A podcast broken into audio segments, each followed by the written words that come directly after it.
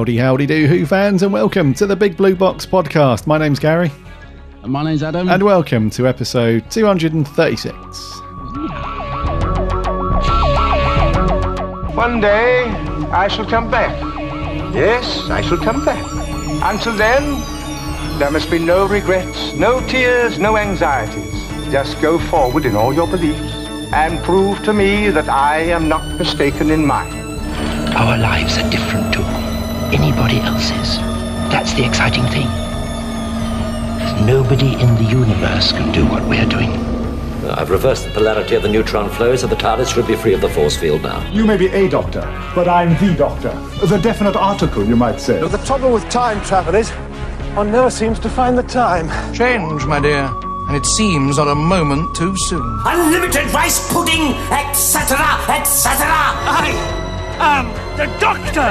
For now, for this moment, I am the doctor again. The ground beneath our feet is spinning at a thousand miles an hour. And the entire planet is hurtling around the sun at 67,000 miles an hour. And I can feel it. We're falling through space, you and me. People assume that time is a strict progression of cause to effect, but actually, from a non-linear, non-subjective viewpoint, it's more like a big ball of wibbly-wobbly, timey-wimey stuff. I could be a curator. I'd be great at curating. I'd be the great curator. I could retire and do that. I'm the doctor. I've lived for over 2,000 years, and not all of them were good. I've made many mistakes, and it's about time that I did something about that. Bit of adrenaline, dash of outrage, and a hint of panic knitted my brain back together. I know exactly who I am. I'm the Doctor. Sorting out fair play throughout the universe.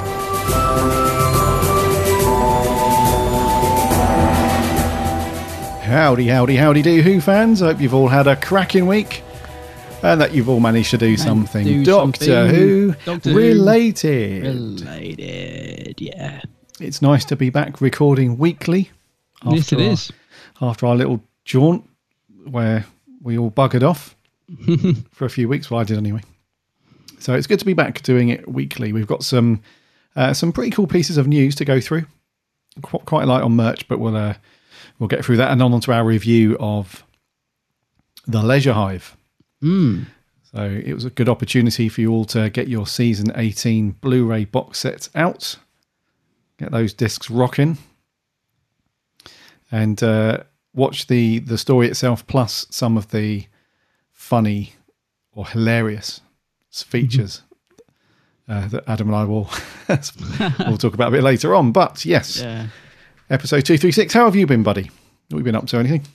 Yes, I've been good. Yeah, I've been good. Yeah, I've been been working loads, but uh, yeah, in my spare time, I did manage to fit in a little bit of classic Who this week. Um, apart from Leisure Hive, um, I have to say, just going back to the season eighteen box set, it's um, it's still lovely just to get that set. It's such a lovely set. I brought it down and I was handling it all carefully, putting the, you know, such a lovely set. Um, but yeah, I, I also managed to watch a little bit of um other classic Who this week. So there was a set come out, oh, it's ages ago, called Lost in Time. I don't know if, if you've got this. I'm not even sure if it's still available. I have got so it. a, it was Yeah. a DVD set, and it kind of you got it, yeah. Hmm. So it's a good set, and it's one I haven't sort of watched in ages. But because um, Faceless Ones was announced recently, I kind of fancied watching the the episodes, the surviving episodes that are on the on this Lost in Time set. So I thought, yeah, I'll dig that out. And because I think there's only yeah, there's only two, there's only two surviving episodes from it, um, and it's weird weird because I must have watched them when the set came out because I've watched everything on this set. But it was like watching it. It was like I hadn't seen it. It must have been so long ago that I watched it because I didn't remember any of it. So it was quite cool. So I watched the two episodes from that. Um, and it's a great set. This it's uh, for anyone that's that's not got it. It's basically so all the sort of stories that have got missing episodes, they basically put the some of the episodes that they have got from them. So stuff like the Crusade episodes one and three, Dalek's Master Plan two, five, and ten. I might watch them next actually. Hmm. Yeah, I might watch a bit of Dalek's It's got Master the moon base. Got some of the moon base on there, isn't it? It has, I said, yeah, Moonbase episodes two and four, Faceless ones, episodes one and three. That's what I watched. Um, if I'd have had time, it's got the Evil of the Daleks episode two, um, but I didn't have time to watch that sadly, so I might watch that later. Uh, it's got Enemy of the World episode three on there, which of course now we have the whole thing back, which is pretty cool. Uh, it's also got the Web of Fear episode one on there as well, which uh, which we've got back mostly. Um, Wheel in Space, oh, and the Space Pirates episode two. Now I do remember Space watching Pirates. that um, and being incredibly bored. But uh, yeah, so it's a, it's a really cool little set. This and um, like I said, I haven't dug it out for well probably years. Um, so yeah, I'm going to watch a few more of those. It's just the frustrating thing is is because they're only sort of bit bitty, you know, one or two episodes from the story. It does often leave you wanting the rest of it. If you know what I mean. But it's yeah, it got me in the mood for the Faceless ones. I'm actually really looking forward to that coming out now. Yeah. Yeah. So yeah, I haven't, I haven't had a chance to watch any of the other stuff. Oh, Celestial Toy Makers on there as well. Um, only episode four. God, in my mind, I thought there was more of that. Hmm. Uh, but that's that was one I remember really liking. Um, God, I thought there was two episodes surviving from that. Anyway, yeah, good little set, and it's got lots and lots of extras on there as well. So, yeah, Yeah. Doctor Who Lost in Time. But yeah, that's that's the only other thing I've managed to do this week. Uh, no reading. Been far too tired for any books. Um, and all that sort of stuff. Uh, apart from Doctor Who magazine, which flocked through the letterbox the other day, which is uh, very much Pertwee inspired this month, because of course the season ten Blu-ray sets out. Oh yeah. yeah. So that's a that's a quite not a bad issue this this month actually. I've uh, yeah, I've been flicking through that. Have you ordered season ten? Yeah, I think my payments come out. I think Zoom have Zoom have taken it, so it should be it should be landing soon. Hopefully. What what was the actual date for it? Was it the seventh or something like that? Uh, I think it's next Monday, which will be so the official release date is next Monday, which I think is the eighth actually. Okay, Um, yeah, yeah, Yeah, the eighth. So, but but normally Zoom, um, they send them out a bit earlier. So normally people who order from Zoom, they get it like the Friday before, don't they? So Indeed, yeah. Zoom are really good for that. Actually, I think all the times that I've ordered from them before, it's uh, the, the stuff's always arrived because I've kind of shifted over to them because I used to order everything from Amazon because I thought, yeah, you know, I've got Amazon Prime. If I stick Prime on there, they normally ship it out for launch day, which is fine. But Zoom, especially for Doctor Who stuff, I don't know. It always seems to arrive a day or two early. It's it's great. Mm. Yeah. I've I've started using Zoom. Um, I, I've kind of really fell out of love with Amazon over the last couple of years. I think if you're not a Prime member, um, you know that I don't particularly like ordering from them unless unless I have to really, because a the you know they, there's minimum charge, uh, there's like a postage charge over a minimum spend, and it seems to take forever for something to arrive if I order it. As I said, if you're a Prime member, then yes, they're pretty quick. But because I'm not, um, yeah, I just find the service rubbish. I'm just not not really a fan of Amazon these days, uh, and their prices aren't anywhere near as good as they used to be. But that, this is what happens, you know, once you get the monopoly. Remember when Amazon used to be so cheap? People used to, oh, go on Amazon. It's like, oh, it's only a couple of quid on Amazon. Yeah, not now. Not now, mate. Their, their, their prices are pretty much same as high street stuff, and uh, for a lot of things anyway. Um, yeah. Yeah. not a fan. So yeah, yeah, Zoom, Zoom all the way, mate. Yeah, and they're good, a good bunch of guys as well. Mm. Yeah. Uh, okay, so you've had a, you've watched a little bit of Who.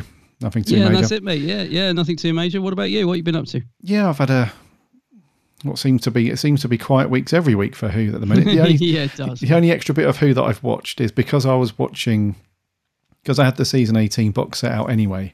Um, I sort of waved my finger in the air and stopped over another story from there. So I stuck Meglos on. Oh wow, Meglos, yeah. Cactuses. Yeah, The cactus, yeah. So that was interesting. It's actually um, it's been so long since I've seen Meglos, Mm. really long time, and uh, it was interesting. I'm not going to say too much because we haven't done that one yet, uh, but it was interesting. To, we haven't done it. No. no, we haven't. To watch through through that and uh, yeah, fighting over the old dodecahedron and Yeah. and all that. Yeah, it's, it's an interesting watch. In in a lot of ways, it's quite similar to the Leisure Hive, really, with two Mm. sort of warring factions over something and. And Tom gets to have to put on a, lo- a load of makeup in that as well, doesn't he? With you know all Yeah. the cactus face that he has to put on, and he probably loved doing that. Um, I'm just looking actually. Is Leisure Hive? Is this the first one from season 18 that we've reviewed? Uh, I Uh, believe so. So yeah, I think we're. Hang on, I'm just I can't find our schedule. Here we go. Yeah, I think from season 18 we're. Yeah, the Leisure Hive will be the first one from that season we've reviewed. Uh, I think it is. Yes.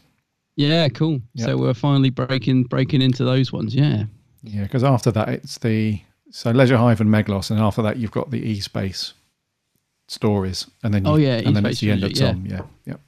Yeah, and it's an interesting season, isn't it? Tom's last one. There's so many things that are changed, and Tom's so different, and Hmm. it is an interesting one. Yeah, I must admit, I, I mean, I've watched through the all the extras on the season 18 set, um, but I haven't sort of gone through and watched all the episodes yet, if that makes sense, because there's so many extras in there on the new Blu-ray. Um, it's you know, it's a real it's, it's just such a great box set. But yeah, I haven't actually got around to watching the episodes themselves because you know I have seen them all quite a few times before. Um, but yeah, yeah, it's it's really cool to, to dip into season eighteen again. It's um, I'm I'm finding new things all the time with it. If you know what I mean. Yeah. Yeah. That's an interesting one. We'll come on to some of that stuff when we got onto our review. Yeah. But uh, shall we get a couple of news bits done? Yeah. Let's see what's in the news.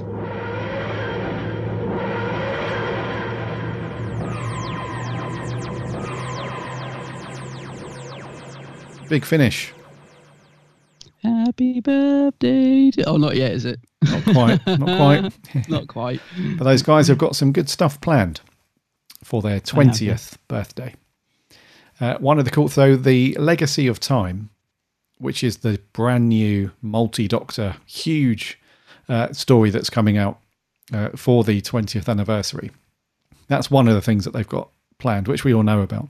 But something else that's quite cool is they're going to be doing a uh, a stream, a live stream for 20 hours over on YouTube, which is, sounds really cool because uh, the they don't really do much over on YouTube, which is No. which is understandable because they're audio only. I think they do uh, some trailers and so on. I think they they pop trailers up for for upcoming stories and so on, but they Yeah. don't do anything major on YouTube. So this is really cool to. Because I don't think they could do it through their website, really, and it's not a podcast, is it? So if you're going to live stream some live stream something, then stick it out on on the tube, and uh, Mm. it's going to be on. It's it's going to be over two days, so it's going to be the twentieth and the twenty first of July. And on the YouTube channel, they're going to put out twenty episodes of a range of Big Finish audio stories. Uh, there are also going to be uh, video appearances from uh, plenty of the Doctor's friends, apparently from past and present, to join in the fun. And Mm. uh, this will all go out um, via live chat enabled as well. So, in a similar way that Ah. remember when Twitch did their live stream of all of Classic Who, Yeah. and you had Yeah. everybody chatting along in the live chat, and it was really good. It's going to be a similar vibe to that, I imagine. That's pretty good, isn't it? I like I like this idea. Yeah, it sounds awesome because it gets people. If people haven't dived into any Big Finish yet, it's a it's a way to, for free, check out a load of cool Big Finish stories, and you can check out how good it is and the quality, and in, in not just the the the the audio, but the actual scripts and the story writing. A lot of Big Finish is so good, so that's a good Yeah. thing. And also, uh, the other good thing is it's just really cool when you have a bunch of Who fans gathering together and just chatting about Doctor Who and all that stuff. So I, I'm really up for this because it's something that people can do anywhere. So you can do this at work, you can do it at home, or if you're traveling, whatever.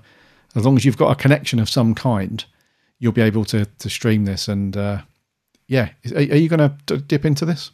Yeah. I mean, I probably, I think I am working that weekend, which is a shame. But uh, no, I, I love this idea as well because the good thing about Twitch was it, um, yeah, like you said, that sort of interaction with other fans, and it was great actually with Twitch to see so many people like getting into Classic Who who didn't seem to have watched it before. It was like, oh, you know, this is oh, the third Doctor's really cool. Oh, it's the first time I've ever seen him. And some of the comments in that were Twitch were brilliant. I remember it moved really fast though. It was so hard to keep up with some of the comments when I was watching that. But no, I think this is a great idea. Absolutely brilliant. Um, and yeah, I, I think with the Legacy of Time, I've just pre-ordered that. Literally pre-ordered it um two days ago, because this looks like a mammoth set, doesn't it? Um, so yeah, I, I must admit, I hope it's not too overcrowded. It looks like they've got everybody in it. Um, but I thought it's a celebration of Big Finish, so it's got to be done. Um, but yeah, I think this is a cracking idea. Yeah, I'll, I'll definitely dip in. I mean, when I get back from work and stuff, I'll put it on, see what story they're on, see what people are saying, and you know, I think it'll be really good. I I, I kind of miss the days of Big Finish used to have um, a forum where people could chat, and it it was a really cool forum actually. Um, on that was on their website. Oh, years ago, wasn't uh, it? Yeah. Yeah, it's before the it was before the last update because they've just updated the website again, and um, it was a great forum actually. I know they said they had trouble monitoring it, but I never really saw. It, you know, there was the odd sort of idiot that went on there and posted. You know, like you know, like you get a lot on social media these days. Yeah. But there really wasn't a lot of that on the forum, from what I remember. It was mostly just people who are really into their stories and chatting, you know, chatting about them and stuff. And it was a great place to go. But it was really sad when they got rid of it. And I remember there was a bit of an uproar. Um, but I suppose with Facebook, you have the same thing. But I don't know why, but with Facebook and Twitter, you seem to get more. I don't know. People just seem to.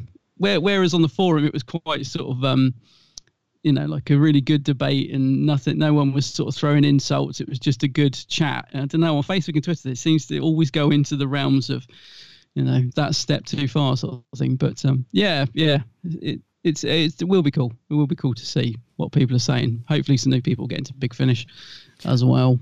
Hopefully. So, yeah. Yeah, should be Yeah. good. So, yeah, the 20th and the 21st, Saturday and Sunday, 20th and 21st of July, over on YouTube. Just do a search for Big Finish, you'll see their official channel. And the good thing is, I assume, rightly or wrongly, that once this is done, it will just be on YouTube afterwards anyway. So if you missed it on the live stream, you'll be able to um to pick it up afterwards. So yeah, go check that out. Yes, and also, so in the next bit of news, this is fantastic. This is coming up this Saturday, so Saturday the sixth of July, um, at eight a.m. Gosh, I have to get up early, uh, but it does get repeated at three p.m. as well. Uh, there's going to be uh, on BBC Radio 4 Extra. They're going to broadcast a special program celebrating Jon Pertwee's birth. Um, he was born seventh of July, nineteen nineteen. He was born. Wow, Doesn't that sound mad? 1919. I did, yeah. Um, and what's really good about this is the while making this documentary to celebrate uh, Jon's birthday, um, they've uncovered previously unbroadcast recordings um, of Jon Pertwee, and uh, the program's going to be presented by Sean, his son, as well. So it's all really good. And just to give you a bit of blurb, it says. Um, through rare fan recordings made behind the scenes at television studios and at the first ever Doctor Appreciation Society convention, we hear previously unbroadcast stories and a very personal insight into the world's longest running science fiction show. The documentary features the last time Jon Pertwee performed as Wurzel Gummidge alongside Una Stubbs, and this recording was left untouched for over 25 years and was located during the making of this celebration recording. There are also rediscovered recordings of Jon Pertwee undergoing the complicated makeup process of making the Wurzel Gummidge series, and a visit to a location. Oh, sorry, and a visit a lo- where he visits a local radio station to take phone calls from enthusiastic children wanting to speak to Wurzel. So, me and you love Wurzel Gummidge. So, although there's going to be a lot of Doctor Who content in this documentary, it looks like it's going to be some absolutely fantastic Wurzel Gummidge um, audio as well. So, I know you're going to love this. I'm, I'm going to absolutely love this as well. Um, and it's it just, yeah, it just sounds really exciting. And especially as the fact that Sean's presenting it as well. So, yeah, Saturday the 6th, this Saturday, um, get tuned into BBC Radio 4 Extra for this nice celebration of Jon Pertwee. Yeah, that's awesome. That Yeah. because Sean's such a cool guy anyway. So He really is, yeah. yeah, it'll be really cool to hear him uh, going through um, everything. Yeah, just a, a whole bunch of rediscovered stuff and little snippets that we wouldn't have heard before, and and all that stuff. It's really cool. And uh, talking of the Wurzel stuff that they uncovered, uh, there's a really cool Facebook page.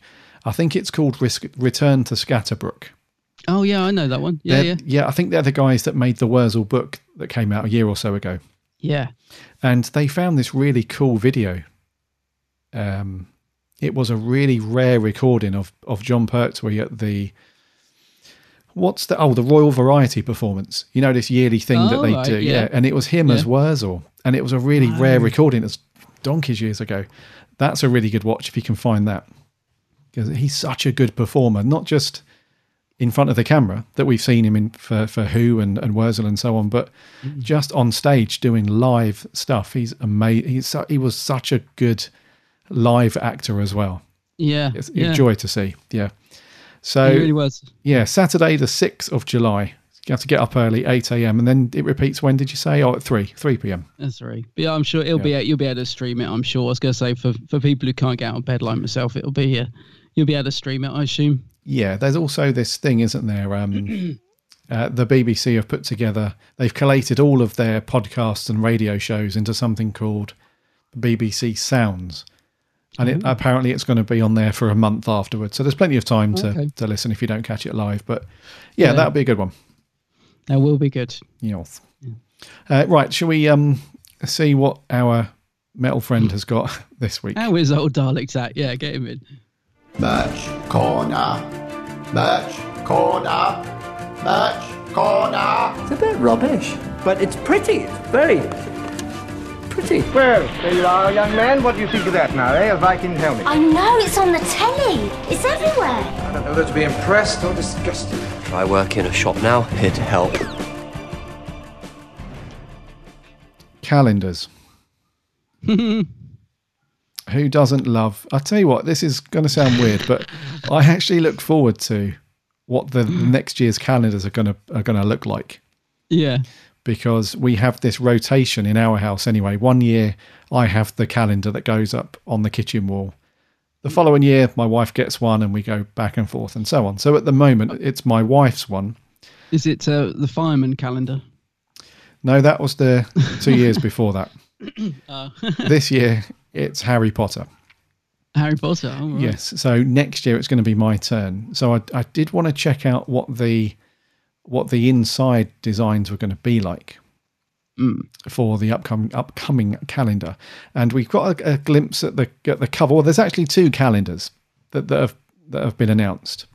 Uh, which are available already for next year, and they always do these two, don't they? They do the desk Yeah. block calendar, which is essentially a, a a huge block of small. They're quite small little square, and you just tear one off every day, don't you? And you just go through the block, and then they do a proper hanging calendar that you that you stick up on the wall. And let me see if I can find the the hanging calendar. So, um, what I will say is the hanging calendar is is is gone out. I'm not getting that at all. Oh, okay. Well, what's that one then? Uh, that one's Is gone that out the window. That the the design for that one. I, I'm I'm not being rude to whoever did the design for it, but yeah, it looks terrible. Does it? Hang on a minute. I need to find the links. I've just yeah. Okay. So th- It looks absolutely terrible. So um, there's two places that you can see this and order. So the first one is obviously Amazon. If you go to amazon.co.uk, we'll put a link to this in this in the show notes as well. If you head over to Amazon, you can get it there. Um, but you can also go straight to the uh, producer of the calendars, which is a company called uh, Danilo or Danilo, D A N I L O dot com, uh, and you can order from there as well. And which is the one you don't like? What's the cover? I'm trying to find it. so the wall calendar uh, is the one that I'm really not too fussed on uh, because, like I said, it just looks dreadful. right. Normally, some of these wall calendars, well, the ones that I've seen in the past anyway, they just, some of the previous year's designs look really cool. But this one, it's got a really, it's that bloody, you know, on some of the action figures or the, the Sonics or whatever, it's got this sky blue color with the yellow text on it. Yeah. It, it's in that kind of design, but yeah, I I just cannot stand that blue and yellow color scheme. it's funny because they've they've been using that for a while now, and I kept thinking, yeah, they'll they'll get rid of that because you know, but they're still using it. Yeah, it's because like the blue and silver that they sometimes use, like on the block calendar, I think works much better. Yeah, that's what I was going to say. On on the desk Yeah. calendar, the block one, they've gone with the the slightly older design with that dark blue. It has got like Yeah. a yellow stripe, but it's it, it looks a bit nicer to me anyway. Uh, and that looks quite cool. So the the the, the block desk calendar, the ones that you tear off, Mm. that actually looks okay. Uh, and you can see again on the Danilo, I hope I'm saying that right, the Danilo website, you can see some of the designs for the pages and they look really cool. Like for January, the first page, or sorry, for January the 4th and the 5th, you've got William Hartnell and he's in front of a, some, looks like some Gallifreyan symbols and there's space and Yeah. yeah. So it looks really cool. But the, the, the hanging calendar, the wall one, no good, mate. It's um no good. Have you seen it yet? Have you got the link? Uh, no, no. Unfortunately, I haven't. I know you just sent it to me. For some reason, I can't can't get it Okay. to, to load. But, No but I was going to say I'll come back to the block one because I know last year, me and you both bought the block or the you know the year before. So the 2018 uh, block calendar, we both had that one, didn't we? Yeah. Where you tear a page off. And it was pretty awful, wasn't it? We were like, oh god, this calendar. Like every day we tear off and we're like, what's that meant to be? Like what they got all the names wrong, some you know, like and it wasn't very good. Um, but I bought this year's one. Just I don't know. I, I really like the block calendar. So even though last year's was rubbish, um, I bought this year's one, and oh my god, it, they've really it's so it's like ten times better. It's so Okay. good this year. But I reckon so many people were probably put off by the previous one. They didn't bother with it. I, I don't think you you got it this year, did you? No, I didn't. No. No, no, I know. I, well, I'm not surprised after the year before, but yeah, it's really good this year. It's got loads of really cool like um artwork pages, um, and it's yeah, it's really good. I really love this year's block calendar, so I'm hoping that this new one for next year will be as good because I I do like the block calendar, but um, no, the only other one I can see is the 2020. Well, it's just the standard, you know, big calendar that you put on your wall. Well, is that the one you mean? Yeah. Yeah, so it's got like the cover. Well, it's the artwork that we've had forever, isn't it? Of like Jodie, Jodie and the fam Mhm. with all the twirls and stuff and crystals around them. It was the artwork that was revealed for Series 11 ages ago, isn't it? Is That's that one? right. Yeah. Okay, I can see it. So the thing is with that is um, I, I actually like that artwork, but this ca- calendar to me feels like this should have been this year's. It, it, it feels really out of date if this is the, you know, if this is the cover they're going with. This this surely is the Series 11 calendar. It doesn't, you know, Yeah, it's probably yeah. Chibnall just not giving them any new promo stuff, I assume. But yeah, I don't know. I don't mind the I don't mind the artwork itself, but just it just feels a bit stale. If that's you know the 2020 calendar, we've seen that picture so many times. It's like Mm. yeah. Well, there is Yeah, that. So the the cover, like you say, is it's last year's or last season, whatever you want to call it, which in Yeah. itself is looks wonderful. You know that you know we've said that before, but it's the inside designs for each month that's just terrible. Oh, is that what? Yeah. Oh, I see. That's yeah. I haven't got that on my screen. I've only got the the cover. Um, I see what you mean. Right, Yeah. gotcha. So, as an example, January, you've got Jodie up the top there. You've got a full, almost a full length image of her. And then you've got a big image of her face, which is next to that, with Yeah. these very dodgy, rough looking yellow crystal shapes. And then in the bottom right hand corner, you've got some of the crystals from inside the new TARDIS. Oh my word! All right, I finally got onto. The, Yeah. I can I can now see what you're seeing. But the the the Photoshop is is terrible. They've just been plonked Oh. there, and the blue color doesn't match the the December, for example. So they've they've used this range of light bluey colors, Mm. and they just don't work at all. And the, yeah, it just looks tacky and awful. I've got to be honest. Yeah, I can now see what you're seeing. I've got to be honest. This this doesn't look good inside. This looks really. This looks. like It looks like a kid's calendar. It's it's really, yeah, colourful and bitty and horrible. Um, yeah. Oh, I can see the bating. This this definitely wouldn't end up on your wall. It's got the bating on it, so there ain't no way you'd have that on there. So what are you going to have then? If you if you're not if you're not having Doctor Who, they they might do a classic. Are oh yeah, a that's a good point. this year? Yeah, sometimes they do, don't they? They do a classic. um, Sometimes they do. Yeah. yeah, I um, think they are, but we've got no cover for it. If if I'm looking at the right thing. Yeah, I'm not sure, mate. So it's going to have to be the Wars then. have to go with Star Wars.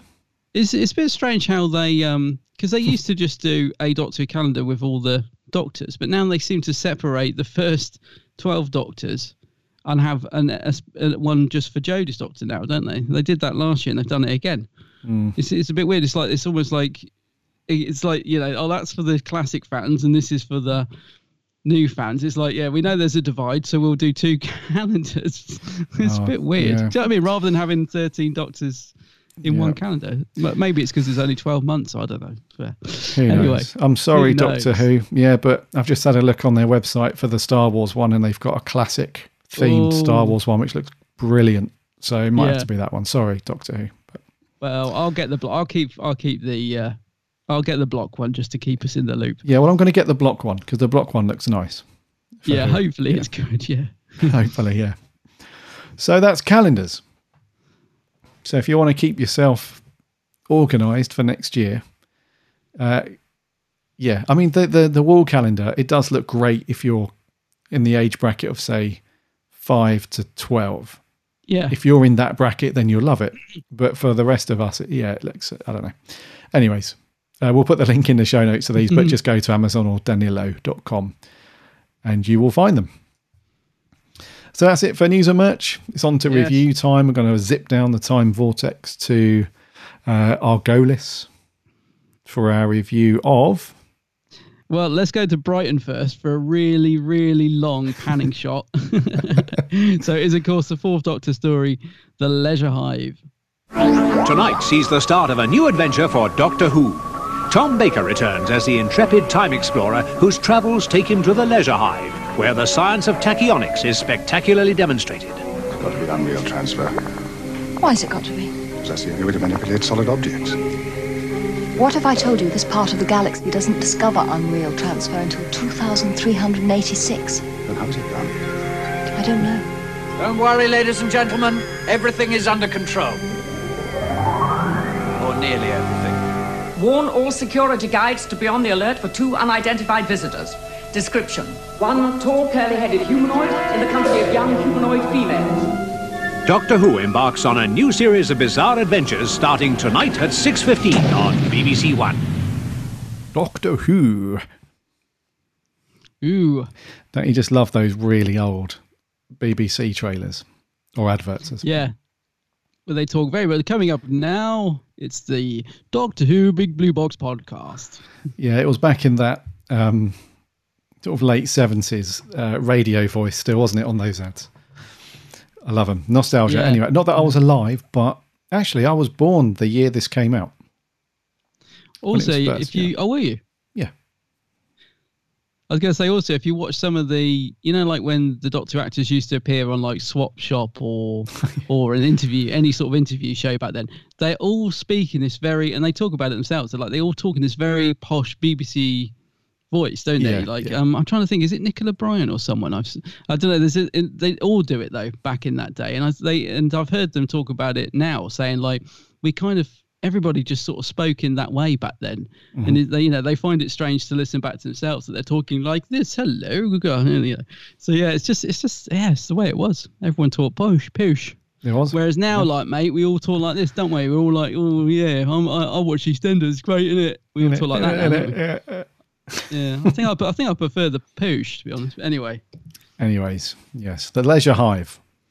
It was first broadcast when I was eight months old. Wow. In August of 1980. it was a four parter. It was written by David Fisher, directed by Lovett Bickford, and it stars Lalla Ward as Romana, uh, Tom Baker, obviously, as the fourth Doctor, and uh, almost a cameo, I would say, from John Leeson as K9.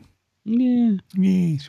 poor old K9. Cool. Yes. And the blurb for the story basically is the Doctor and Romana uh, try to go to uh, Brighton for a holiday.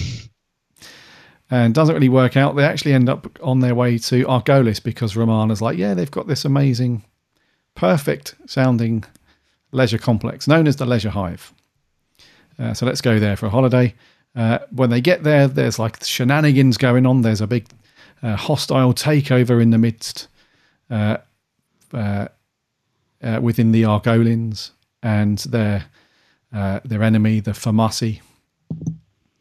And um, and uh, there's a yeah, so it, it's all kicking off uh, within the Argolians, and uh, there's some stuff going on there. So the first story from season 18, buddy, and I think the first story with which John Nathan Turner was producer. Mm, yeah, So we've got some changes afoot. But what do you reckon? Yeah. He he he's definitely trying to put his stamp on it, isn't he? So we've got new opening titles, different theme tune, name the theme tune, sing the theme tune. Um, new costume for Tom. Tom looks different. It, it it it has a totally different feel to it from the previous season. Which uh, from uh, I agree with a lot of people. I think the previous season was a bit silly. Um, they've toned all that humour down. Um, Tom Baker is uh, sorry, John Nathan Turner has reined in Tom Baker's uh, input, so there's not so many ab libs from him, and you can tell because he's much more subdued in this. Um, and uh, I don't know. I, I've always really struggled with the Leisure Hive. I it, it's a story that I really want to like um, because there's so much that interests me about it. All these changes and and all that, and a new start. And I don't know. Uh, I've always wanted to like this one, um, but I struggle with it in in many ways. Um, I think there's a really good story. excuse me. I think there's a really good story at the heart of it. Um, so, but I, I don't know. I just I just find it a bit unengaging and a bit ploddy and stuff. So I, I really don't know what. I, even last night, I know a lot of people have got their season 18 box sets, and a lot of people have found like a new love for this. They're like, oh, I didn't think I liked Ledge Hive. I really enjoyed it watching it again last night. I wanted that to be me this Hmm. time. I thought, yeah, maybe I'll find a new love for it. Maybe, yeah, maybe I'll see it in a different way. And in some ways, I do like it, but I just find it a bit hard going. Um, but there is so much that I do like in it. It's a real contradiction to me, this one. So I'm, I guess what I'm trying to say is I'm kind of on the fence of it. I want to love it. I do love bits of it, but I also find it a bit of a slog. And I watched it in two and two, so I didn't even watch it all in one go. I watched two episodes and two episodes. So I don't know, but there's there's stuff about it I love, and I I think they really try hard. I think the director tries.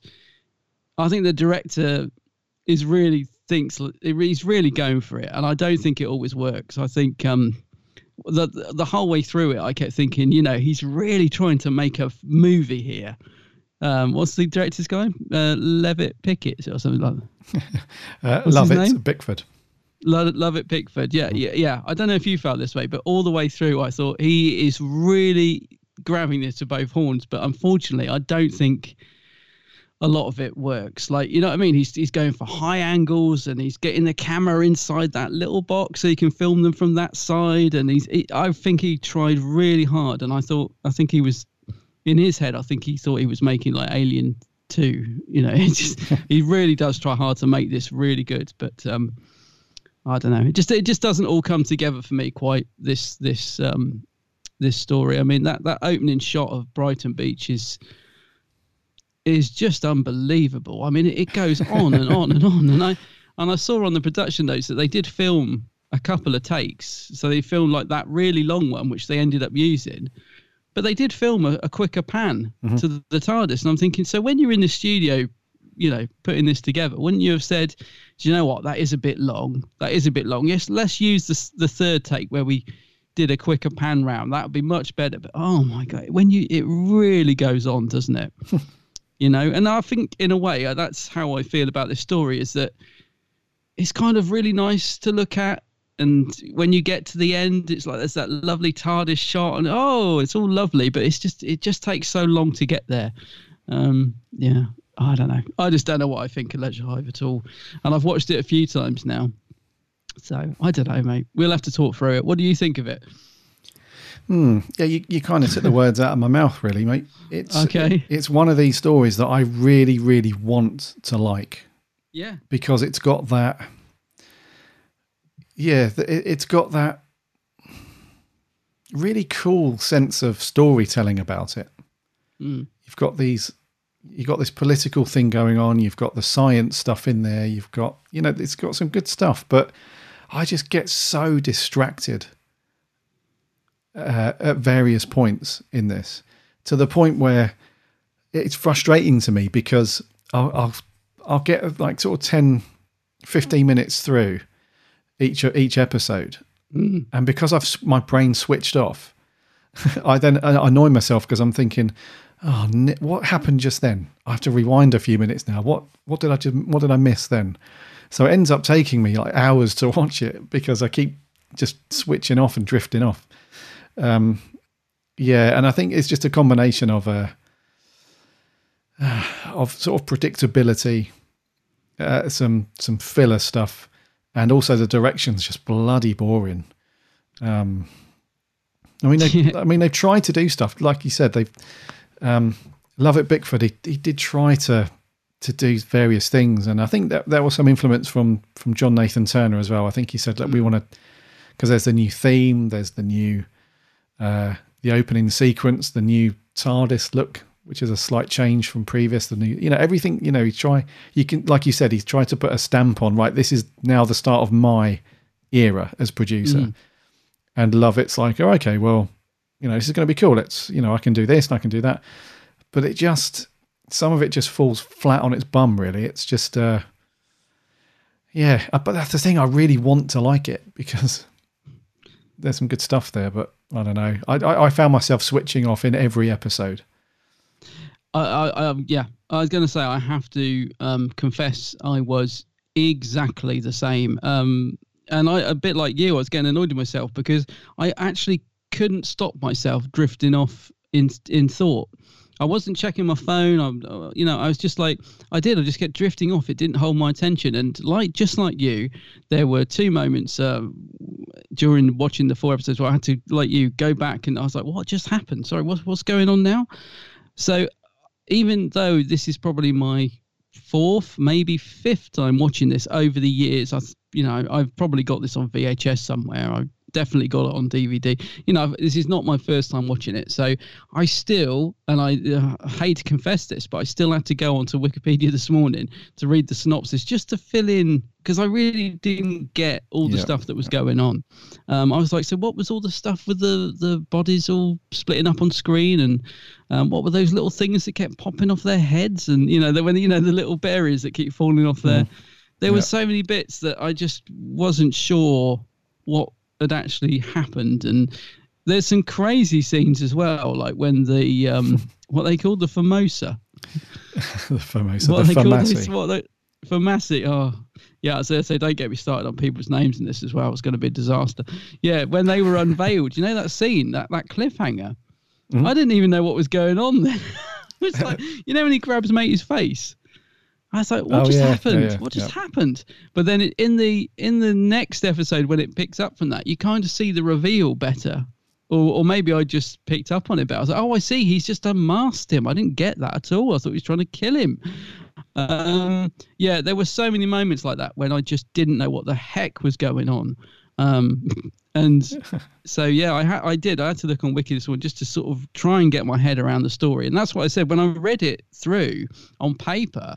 I was like, oh, okay, this is yeah, this is a good, this is an interesting idea. This is a good story.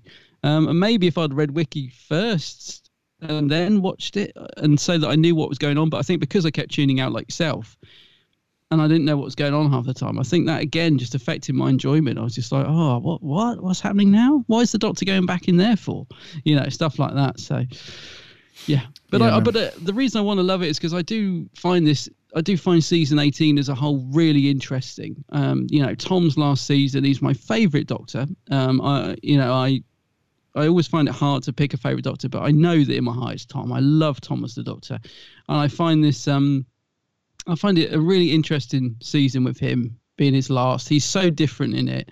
The costume's different, and there's just there's so many things going on in this season I love, which is what the reason I want to like this story because it really kicks all that off. You know, um, yeah. So yeah, it's, it's yeah, it is a strange one, but I'm absolutely the same as you. I didn't have a clue half the time. I just just couldn't I couldn't concentrate on it, and I was really trying as well. I, I genuinely was like, "Come on, get your head around this," you know, you get into it, sort of thing. But I couldn't. I know what you mean. Yeah, and that, and that's the thing. It's um, it's not like it's like terrible Doctor Who. You know, no, it- it's not. That's the thing. yeah, it's it's not um, you know, there's there's nothing in here that's that makes you think, oh crikey, I'm never picking that up off the shelf again. And, it, and it's that kind of thing. It's it's really just the. I think it, it it comes down to the script mainly. I just think that the there isn't enough quality in the script to keep you coming back because a lot of because once you get into episode three especially you you, you kind of go round in circles a little bit until the end yes, you do. you know you have this uh have this thing where the argolins are there's this thing isn't there where they don't they're they're sterile after all the wars with the Foamasi. So their Mm. only way of surviving is to prolong their their life, which which they're experimenting with with this tachyon uh, stuff. Yeah. So that provides that's cool in a way. The idea of that's very cool, but then how you actually get to the conclusion, you actually go round in a few circles. So you have who who's the the the woman who takes over from uh, uh, Mena. So when Mena she takes over from what's his name? He Hmm. he dies fairly early on. Who's the the leader at the beginning? Oh, the guy, yeah, because that, that again, when his little the little cherry pops off his head, and I'm like, what was that? And then he dies. Yeah, oh Morix. So Morix, he's the yeah. guy who's in charge. He's the the chief exec. When he dies, Mena takes over, but then that just repeats itself. So she then starts to get old, and then it's like go around in circles. Right, well, she's going to be rejuvenated, but she can't do that until the science experiments have been cleared. But they can't do that until the doctors can help. Can can help. The Doctor Romana, but they can't do that, and you know, and, and then we go around again. So it, it kind of loops itself a few times, but and it would be nicer as well if there was a little bit more in the way of sets as well. Because what I found was walking through those white corridors. I mean, it looks it looks kind of cool. You know, it looks you know it does look cool, but it just felt a bit claustrophobic as well. Because we go through to there's a few corridors as you would expect, but then you have like the main chamber, I suppose, with the old helmet hanging down from the middle. Whatever that helmet is, the something of Yeah. Whatever it was, the helmet of Theron, I think it was. Uh, and then you've got the science room where they're doing experiments, and then you've got like the I don't know, like the hangout room where people are just watching what's going on, and Yeah. you know where Pangol, That one with the big globe in it. yeah, where Pangol, Yeah. he's like demonstrating the cool. You know, his limbs come off and his head comes off, and he's And I love that effect. I mean, Yeah. it's very simple and dated, but I do like that effect. It's quite creepy, especially that's the other thing. The cliffhangers to this story are really good. oh cliffhangers, yeah, The yeah. cliffhangers are great in this story. They kind of almost woke me up. You know what I mean? I was like, oh, it's a brilliant. Like the first one with the doctor being pulled apart is a fantastic cliffhanger. Um, and the second one's good as well when he comes out all old. And it's like, you know, there's great stuff. I think in a way it's weird because in the previous season, the, the humor for me definitely was too much. And I think they were right to tone it down. But one of the, but I think they went too far because I think one of the things that would have made this story more enjoyable for me anyway is if it just had a little bit more of Tom's humor in it. Right. Just not too much. I, I think they were right to rein him in, but it, it does seem to be missing. You know, if you think of like Robots to Death, which is a great story and it's, you know, really serious most of the time, it does have some lovely moments. What you might call Tom moments, doesn't it? You know, would you like a jelly baby? Or, you know, shut up and all that, you know, all those lovely little scenes. I think if we had a, just a little bit more of that in this, because the only one we really get and it almost feels like an ab lib. I don't know if it is. Is when um, he gets accused of murder, and Tom says, or the doctor says, you know, well, arrest the scarf then, or, whatever. And that's a lovely moment. And I thought, oh, that was, you know, that's fun, and it kind of brought a smile to my face. I think we could have done with just a couple more little bits like that, and you know, maybe a bit more of that, sort of charm between the Doctor and Romana, which again sort of brings us on to where we are in production because Tom and Lalla clearly aren't getting on at all in this story. I think this is the one where famously Tom won't even look at her. And I did notice that in a lot of this. He when he's saying his lines, he, he just won't look at Lalla. He's like staring straight ahead. There's a very frosty atmosphere between the two actors, which unusually, really, uh, you can tell on screen. So, like you know, we've said before about Tom and um, Louise Jameson famously not getting on at the time. But on screen, you probably wouldn't know. They work brilliantly together as the Doctor and Leela. But I do think in this story, you can tell. You can tell that Tom and Lalla are just not getting on, and it's a. It just feels frosty. But also the script doesn't help because there's no real nice little moments between the two of them that that we've had in previous seasons. So, I, absolutely right to tone down the humor, but I think they just perhaps reined it in a bit too much because um, the guy who wrote the script says in the documentary that he, you know, he had a lot of the humor com- cut out, and I was thinking, oh, well, what what did he have in there? Um, David Fisher. Yeah, he said he, you know, all the little jokes and things are all taken out. And I thought, oh, well, they should have left a couple of bits in because for me, I think that's what's missing. Really, it's a you know, it's a good story. I do find the sets bland as anything, but you know, they kind of work in a way. Um, great cliffhangers, good stuff going on. The performances from the cast is pretty good on the whole, but I think it just misses. It just lacks that sort of Doctor Who warmth and the sort of you know. I think the Doctor's a bit too subdued in it. Really, I think that's probably why I just find it a little bit just doesn't quite hit the mark for me. Yeah, that's a good point, actually. Yeah, I think in in some of Tom's best stories, it's when he's got a really good range of quietness and humor, but then he Mm. also loses it sometimes and bellows at people and Yeah. yeah, we don't really see that, do we, in this story? He's quite. It, it must have been a ruck with a missus. He must have just been like, I'm not in the mood for this today. Her indoors has gone off on one this morning and dug me out all the way here. And now I'm just not in the mood to play Doctor Who today. I'm sorry, guys. But, and you can tell we, we laughed earlier before we started recording. We were talking about uh, there's some really good features on the on the on the Blu-ray set for this. I think it's on the DVD as well, actually, um, where Yeah. you see some of the behind the scenes, like some there's a, some cameras down on the set and stuff, and you can see that Tom's really crotchety, isn't he? And Very. pretty miffed with pretty much everybody uh, Mm. throughout a large portion of the filming on the set, and that comes through on camera, unfortunately, quite a lot because he himself just looks like you know, don't get me wrong, he's he's good still. You know, he's always good. He's a prof- you can tell he's professional, but just you can tell that his, his I don't know, his personality is just dumbed down a little bit. He, he's just not in the mood to sort of give it, you know, 110. He's just like, yeah, I'll turn up and I'll and I'll do what I need to do. But you know, I don't know. There's just something about the way he is, and, and don't get me wrong, it's hilarious watching him shout at people and throw stuff and you know, it's hilarious to see now, but I could imagine at the time everyone was like, "Oh God." You you can you can really feel the the atmosphere, can't you? I mean, I find that studio footage fascinating because, Mm. yeah, Tom's very he's very grumpy Mhm. on that studio footage. There's a, there's the bit where he throws the helmet and he swears. He's like, "I'll throw this effing prop, then shall I?" And he's written. You can just feel the other actors are just like walking away. Oh, let him get on with it.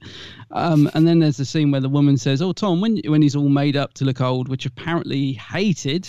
Yeah. He was like, "Oh, well, you know, he wanted to get changed back to the doctor as soon as possible," and they were like, "No, you you got to stay like that for two episodes. That's the whole point of it." And he really didn't like that apparently. But there's a scene where you know floor manager or whatever says, "Tom, when you come out, can you?"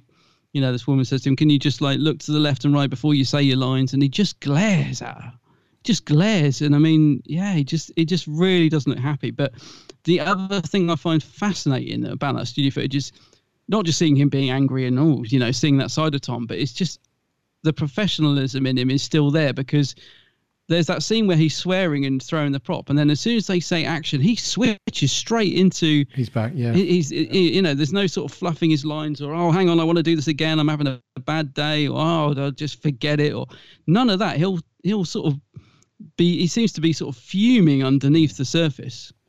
But then he, as soon as they shout action, I mean, you, you watch it every. He's straight into the role and saying his lines, and I did. I just found it amazing to watch him at, at work, even though he's clearly not very happy at this point. I, I have heard people say he was a bit unwell during season 18. I've never been quite sure what was wrong with him or what he had or what you know. I don't know when people say he was unwell or I don't know, but uh, Let me yeah, tell you. But it, Yeah. yeah. but yeah, it just it is amazing to see him just switch from his clearly unhappiness on set to to going into I'm the Doctor mode. Um, just a flick of a shout of action, it's it's quite something actually, especially the old man scene. He's straight into it. Yeah, so, yeah, But- yeah. He is professional still. He's definitely, just yeah, um, definitely professional, but just very. I should imagine very uncomfortable to be around on set when he's like that. Yeah, yeah. For the other actors, yeah. And also, we've seen up to this point, um, previous to season 18, we've seen some complete belters of stories from Tom. Yeah. So we've already seen potentially the best of Tom before this point, arguably. Mm. You know, depending on your opinion, but uh, if you know, prior to this season starting, we've already seen like some of the the most amazing stories from Classic Who with Tom. So when you see him like this, it's like, oh, you know, we we can see what you can, you know, with the right script and Yeah. when you haven't got a grump on, you know, we can see how amazing you can make the story and almost carry it if you like. But it just felt like there was just I don't know, like some of the scenes where he's not in it, they're they're actually quite they're quite upbeat in a way and they're quite good. Um, but you can just tell that there's a feeling that when he's on set, that everyone's just a bit. I think it's a combination of fear and sort of treading on eggshells. Everyone's a bit like, well, I don't want to say the wrong thing because he's going to shout, or you know, and I don't Yeah. want to do this because he's going to lose his rag now, and we're going to have to do the scene again and stuff. So, yeah, I mean, it's fascinating to watch behind the scenes. Anyone that's not watched the features on this one, give it a watch because it's just incredible. Because you would never think that all the the hoo ha that happened before they yelled action was actually going on. You just thought that I know. everyone just turned up and everyone was, you know, having a great old time making a show. Yeah, a show that they love and it's all good. But no, it's um, the the difference is night and day, uh, especially Mm. with Tom. Yeah. But uh, anyway, let's talk about some story stuff. So I know that we're we're, we're in agreement with the uh, the fact that it's a little bit of a slog to keep up with mentally. But did you Yeah. think that the the overall concept? Because I found it to be uh, uh, okay in a way. I mean, it's something that we've seen a few times where the the Doctor arrives and there's already two uh, factions or two races or species, whatever, two lots of aliens uh, i- i- in war or have just finished war, and now Yeah. it's like peace negotiations. But then there's like the the, the people that are underhanded that don't agree with the the upper echelon, so they're staging their own thing against whatever. Um, I just wish that there was more stuff around that because I think what's what happens at times is you have these monsters like the giant bugs, the beetle things, the foamasi that are that are there that are don't represent the foamasi in per se.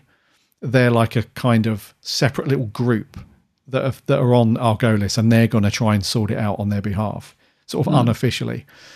Um, but you just don't see enough of them. You see like their hand on screen a few times, and you know the odd person gets killed, and it's not until right at the very end that they reveal themselves, and then they start talking, and then you find out you know what they're about, and then you've got the character Pangol, who's one of the Argolians. He was actually created from the generator, wasn't he? He was he Yeah. wasn't born; he was created, and then he's going to make his own clone army, and he's going to take on the so.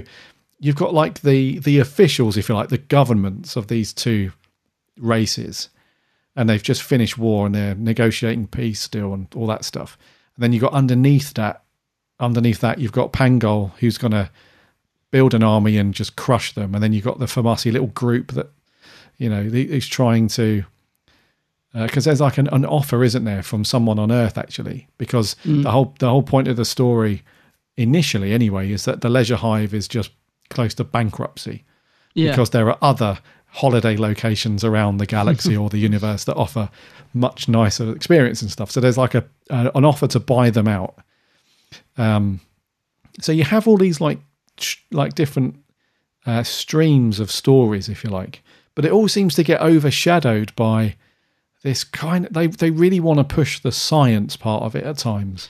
Yeah. You know, they really want to go ahead with this tachyon uh, That's thing. with, probably down to Chris Bidmead, probably. well, yes, I was going to say because Yeah. he was. Um, they they hadn't hired him at this point, had they? As executive producer, but he did what he was re- responsible for the story. Um, He's a script editor, I think, on it, isn't he? So he probably had a bit of input into it. Yeah. yeah, so you can tell a mile off that Chris, but you know the science part of it is front and center. But I just really wish that they would have reversed that. You know, I really wish that the science part of it maybe would have taken a back seat and we would have had Yeah. the Foamasi reveal themselves earlier on in the story and then more of a, a to in and throw in between them and Pangol and him wanting to build his clone army because it's right at sort of partway through episode four that that Yeah. that, that Yeah. all kicks off and it's like yeah this is getting good now but and then you know it's short lived and we find out The it's end- the doctor that gets cloned which is quite funny uh, and then that's it and then they're off so I'd love to have seen that all at like the end of episode two maybe I don't know what do you, what do you reckon on like the concept Yeah. of the story and stuff Yeah, I, I I agree with you because it is weird. I found um I found the ending a bit like you know when it when it all sort of finished. I was like, oh, is that it? They kind of they come out and the you know the guy's been turned into back to a baby, and then they, they just sort of say, oh well, we're off now, bye bye. Yeah, so it, did- it did feel like a bit of a sort of quick wrap up um with that. I'm not sure how I feel about the Formosi though because I don't think they look particularly good So I'm thinking, I don't know if I did. I don't know. In theory, I'd like them to have come into it sooner because I agree with you. I think uh, there was a good sort of story to be had between those fighting fractions. But then again, I'm thinking, I don't know. I think they're, I think the less they're seen on screen, the better. Because for me, they will work much better when you're just seeing the claw and the eye and stuff. But when you see them blobbing around with their big stitched up necks and they don't look particularly good. Uh, They don't, as, do as creatures, and it, it's weird because I think they're really trying to, and you know, JNT and the production and the director and everything. They're really trying to push Doctor Who into the next level with the story. You can tell that they're like, right, come on, guys, let's let's you know, we're not doing any of that stuff anymore. This is gonna we're gonna push it to the next level. Doctor Who's gonna not gonna be laughed at anymore. It's gonna be a serious show, and and then you've got these aliens that come out looking all like well, like a man in a baggy sleeping bag, basically. Um, Sleep- it does of- yeah. sleeping bag. Um, and I think for the most part, the director tries to keep them, you know, he just shows little bits to sort of keep them looking as good as he can. But then there is, yeah, it's almost as if he just gives up at the end. He's like, well, I'll just get them on. And they just don't look particularly good, I don't think. And uh, it's no no disrespect to June Hudson because I think she's fantastic. But, you know, they, they do. They just look like someone's hmm. put an actor in a sleeping bag and stitched it up at the neck. It's, they, don't, they don't look good at all. So yeah, I agree. I would have would have liked to have seen more of them if they looked better, but they don't. So I don't really want to see more of them. And like a lot of classic Who aliens, they don't move very fast either due to the No. limitations with the costumes. So they kind of amble around and yeah, they do, don't they? Just really sort of amble around. yeah. Yeah. The only good bit is when they're grabbing the guy's face. That's pretty creepy. Oh, you know, yeah, you know yeah. that the cliffhanger to episode zero. I thought, oh, well, they they look nasty. They could have somehow filmed them more a bit like that. I don't mm. know. They, maybe they could have worked better, but yeah. In the, in episode four, they just kind of just wobble around the sets, looking a bit rubbish. Mm. That was creepy that bit though when they grabbed the guy's face. and- Yeah. Yeah. Yeah, it was. Yeah. Yeah. What, did do you, think of old? Oh, sorry, go. Oh, go on, go on.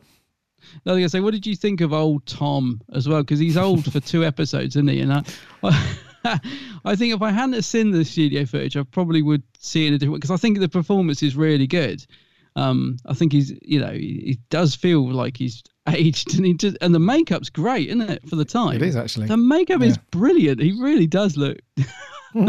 he just looks so old, and it's brilliant makeup. And I think it's great to see him like that. I think Tom plays it really, really well.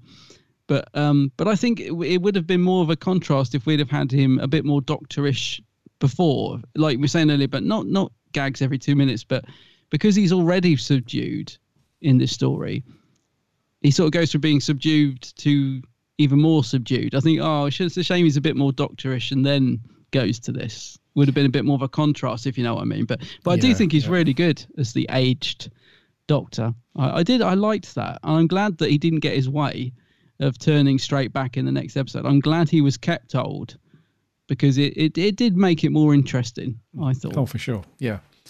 And if you think about how Tom has been in some previous stories, it would have been great to see him like that. Like you said, when he was it- like not like the Doctor is his normal age at that point. So if Yeah. you think about when Tom very first took over the role, even in Robot, you know, at the beginning where he's in and out of the think- yeah. TARDIS and he's skipping along with Harry and so different. yeah, if he was like that, you know, he was just full of life. It feels like he was just Hmm. had like twenty Red Bulls before the camera went on, and Yeah. you know, and he's if he would have had that, and then we had uh, the the performance when he was really old. It's, it's great. Keep it like that because he's moved slower, and you can tell that he's sort of drifting off into the distance, you know, and Mm. he's having to think about things a bit more because because he's so old. So if he'd have kept his performance like that, but just when he was, if only he hadn't been rucking with bloody Lalla Ward as much, because I'm, Yeah. I'm confident that that's what it was that that made that so so weird on set when those two was having a because it's well documented, isn't it? When them Yeah. when those guys had a row, it was just so uh, it just wasn't good. So I don't know, man. It's a shame if he was like firing on a few more cylinders, like before and after the old Doctor bits, it would have been such a big contrast. It would have made that even better. Um, but no, I, I get I- I you. As, think as old Tommy's great though. Yeah, I was going to say I, I I think it would have been good to see more of a contrast, but the thing is, I do love I do love the fact that the Doctor's more subdued in season eighteen as a whole because it, it does feel like he's winding up to the regeneration. So I do like that, but I think it works better in other stories. Like I think he's almost too subdued in this. Like Yeah. in Logopolis, for me, it's perfect. He's broody, but then he's still quite shouty at times, isn't he? He's like Oh, telling yeah. Adric, Yeah, yeah. you know what I mean? He's Mhm. he's still he still feels different to the to the fourth Doctor that we got in Robot. He feels way different for that, and I think that's great because he's leading up to you know the end of his era. But um, but in this, he's just yeah, it does feel like you, for want of a better phrase, can't be bothered. I was going to say something else then, but we're a founding point. It does feel a bit like, yeah, he's not really firing on all cylinders. And like I said, that could be because he wasn't feeling well. It could be because him and Lalla weren't getting on. It could be all of those things. And also him and JNT were clashing a bit, I think. Um, You know, so there's probably a lot of reasons for it. But yeah, to me, it's just a bit too toned down in this one. Uh, but yeah, it works better in other stories, I think. That more subdued Doctor, and it goes well with his costume, doesn't it? It's weird, you know, like with McCoy. You know, they change the jacket to a darker brown, and the Doctor gets a bit darker in character. that kind of works. I feel the same with Tom as well. I really like the burgundy costume, but I I like the fact it's only for the last season because I just think it really suits the Doctor that he's playing at that point somehow. In the same way, McCoy's sort of a bit darker when he gets the darker jacket. Right, so right. yeah, but yeah, I, I'm quite quite like the burgundy. Quite like the burgundy scarf. It does look cool, Yeah. actually. I mean, it's obviously And not the as hat. Yeah, it's not as Which iconic. he only wears in this one, doesn't he? Yeah, yeah. hat, yeah. But the the burgundy scarf and the coat and stuff, it's not quite as iconic, is it, as the the multicolored version? No, Not no. quite, but I really like it. It's a great, Yeah, it's, it's a great design, and it yeah, suits him. yeah, there is something about like sort of subliminal, isn't there, about the when you tone down the doctor's uh, attire. That does, I suppose, it's meant to represent their sort of darker feeling or a darker Mm. direction they want to go in. But I'll tell you one thing I did notice Hmm. as well is um how many blimmin' layers was he wearing? He must have been baking in that suit. you know, you know, there's one point when he's sort of down to his waistcoat and shirt, and then he he sort of gets dressed, and he's like, "Oh, pass me my jacket, Romana," and he's got a jacket under a jacket under a scarf with a waistcoat and a shirt, and I'm like, "Blimey, the man must have been." Baking under all of that, you know. Yeah, yeah. he- I I've never noticed before that he's got a. It looks like he's got a waistcoat and a jacket, and then that big jacket on top. yeah, From what I, from what I could tell, I mean, I've never really noticed that before. I just thought he was wearing a big red coat.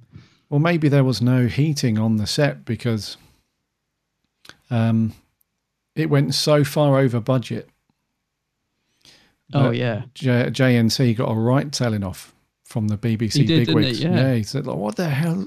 Like the first story in, and you, you know, you're know, yeah. so over budget. so maybe they couldn't afford to put any any fifty p's in the heating meter. maybe. Maybe yeah. that's why it's wrapped up so much. Oh, crikey. Oh, this, dear. this doesn't sound like the production went well at all. Not It at all. doesn't. Because I remember when I remember when I watched this first time and reading some things on the wiki about it. Uh, J- JNT really basically in the land of TV, I suppose, uh, crap rolls downhill. So if JNT gets told off by the bigwigs, then JNT needs somebody to tell off. So Yeah. that has to be the director, doesn't it? So I remember reading that JNT was so furious that he had got a telling off that he had said to Bickford, look, forget working on Who again. I can't have you back here. You know, He never did, did he? no, he, No. never, he never didn't have him back again. No, no, Um, and also talking of his direction as well. I know we, you know, talk about the long uh, opening shot of Brighton Beach, but there was another shot in this which I've never really noticed before. But we get it a couple of times, and I think I was sat there thinking. Is he? Does he think he's making 2001: A Space Odyssey or what? Because there was this shot of this model spaceship sort of docking or something. Twice That we saw seems to go on for blimmin' ever. Mhm. And it's such a rubbish model as well. I was like, at first, I couldn't even tell what it was. And um, do you know the bit I mean? It just it just went on and on, and I was like, what's happening here? And and and we see it. I think nearly three times. Thankfully, the second and third time we see that same model shot, they don't show it for as long. But Yeah. my goodness, the first time we see that model shot, it, it feels like it's going on forever. And I, I just kept thinking, like, what what is going on here? Has someone forgotten to trim this, or or does he is he trying to make it really epic? You know, it just didn't didn't work at all. No, the direction's quite uh, slow for a lot of it. Even when the see, the problem is there aren't any decent action scenes either.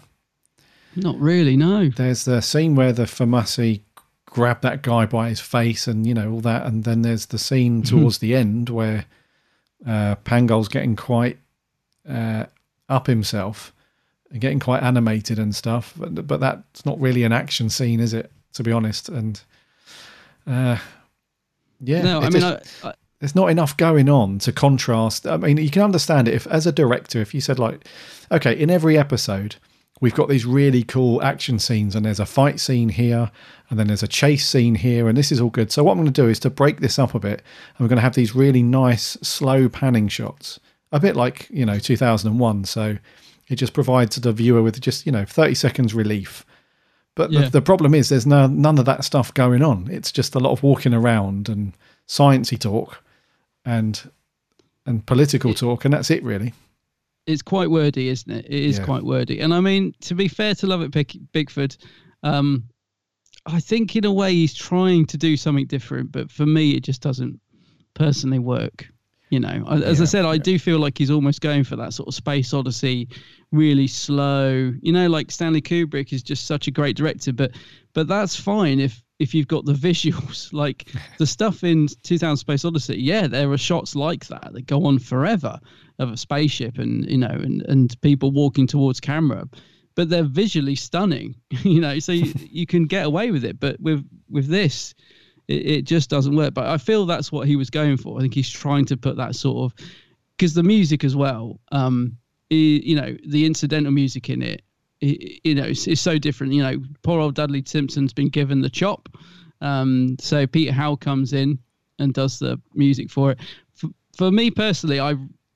I I love Dudley's music. Absolutely yeah, love Dudley's yeah. music. But I do also really love Peter Howell's music in this. That's one of my pluses for the story. It's um it's a bit over the top at times, and there- I think there's a bit too much of it. But I really like the '80s score that this um this one's got. I think it helped keep me, you know, engaged in it uh, when I was engaged in it. So I do like the instrumental music. I have to say, as much as I miss Dudley, but yeah, that kind of kind of works with the direction. I think I can sort of see what they're going for. You know that that sort of um space odyssey sort of feel. I think. Yeah. Yeah. Did you like the music, or was it a bit too 80s for you?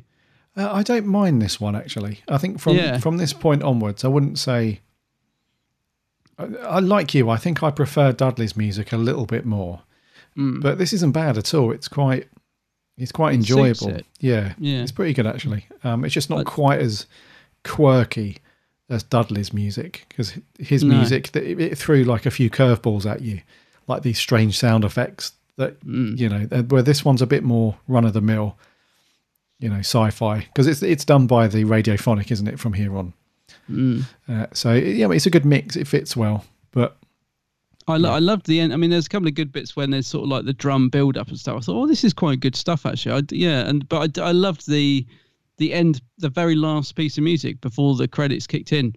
It's sort of there's like this swirly sound. I thought, oh, some really nice 80s synth sounds in this. So I, you know, I quite liked the music. I, I suppose we did have quite a lot of Dudley for many years, so it's not a bad thing to to mix things up a bit, especially as they want to take it in a new direction. So Yeah. I totally get that. But yeah, no, I quite enjoyed the music in it.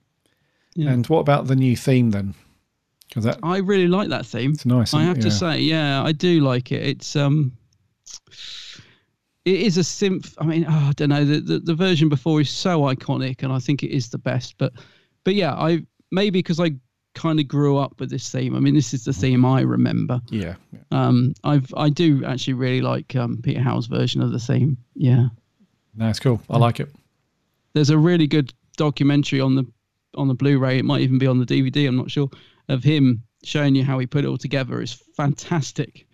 It's it's really good. Mm. Yeah, really good little documentary. Yeah. yeah we we use a fan made version of it for our podcast Yeah. in fact yeah. for the classic bit yeah Yeah, no yeah, it's it's just great to see him sat with all these synths and mixing it and sort of you know changing the sounds and yeah, it's it's really good.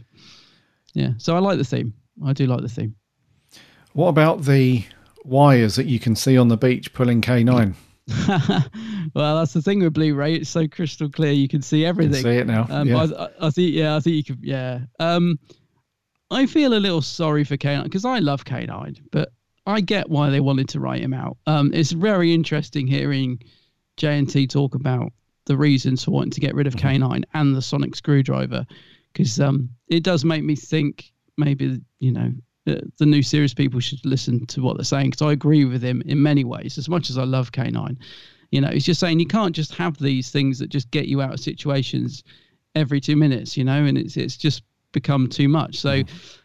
but I kind of feel like if you want to write him out, just write him out. Don't keep blowing him up and making him ill and all these stupid things that we get for the next four episodes until they write him out. Mm-hmm. Just write him out. I, I just don't get why they just kept coming up with ways to get rid of him in this season at the start of every story. Just, you know, if you want to get rid of him, get rid of him. So I feel a bit sorry for him when he blows up at the beach. It just it feels a little unnecessary, if you know what I mean. Just Yeah, I don't know. bit. Just drop K nine off at the beach, or or say goodbye to him. Don't don't keep doing all these things to him every week. It's uh he gets his head knocked off, doesn't he? And um, I don't know. All sorts of things happen to him in this in this season before he finally goes. And Poor little but he doesn't dog. get. Yeah, and he doesn't get to do anything. It's just a shame. I think it just you just feel like they just wanted to yeah, yeah. to lose to lose the tin dog. Yeah, but I, I just wish they'd just done it instead of having all this silly stuff every week that we get. But yeah, hey, I mean it is ridiculous, isn't it? Him going into the sea. For Oh, of course, yeah. yeah. You wouldn't do Yeah, it. but anyway, yeah, yeah. But poor old K9 and Lalla's like it's like a hammer horror moment. Anyway, she's like K9. Yeah, It's a Yeah. shame Yeah, and I mean John. Yeah, I mean, in this one, I was just going to say, in this one, he gets these little cameos where he just gets beaten and tortured, and then at the start of Sarah Jane, he just gets shoved in the cupboard because he has to go and do something else. Yeah. So he always seems to pop up, and we oh, think, yeah, K9's going to see a bit of action, but then they're like, no, we just we want you to know that he's around, but Yeah. we don't want you to know that much. Just leave him. Yeah, right. And I always feel a bit sorry for John Leeson as well because I mean he, he left the series for the season before, so we got a different actor doing the voice, um, whose name I forget. And then they said to John, "Oh, can you come back for the last season?" Oh, right then. And he just doesn't get to do anything really.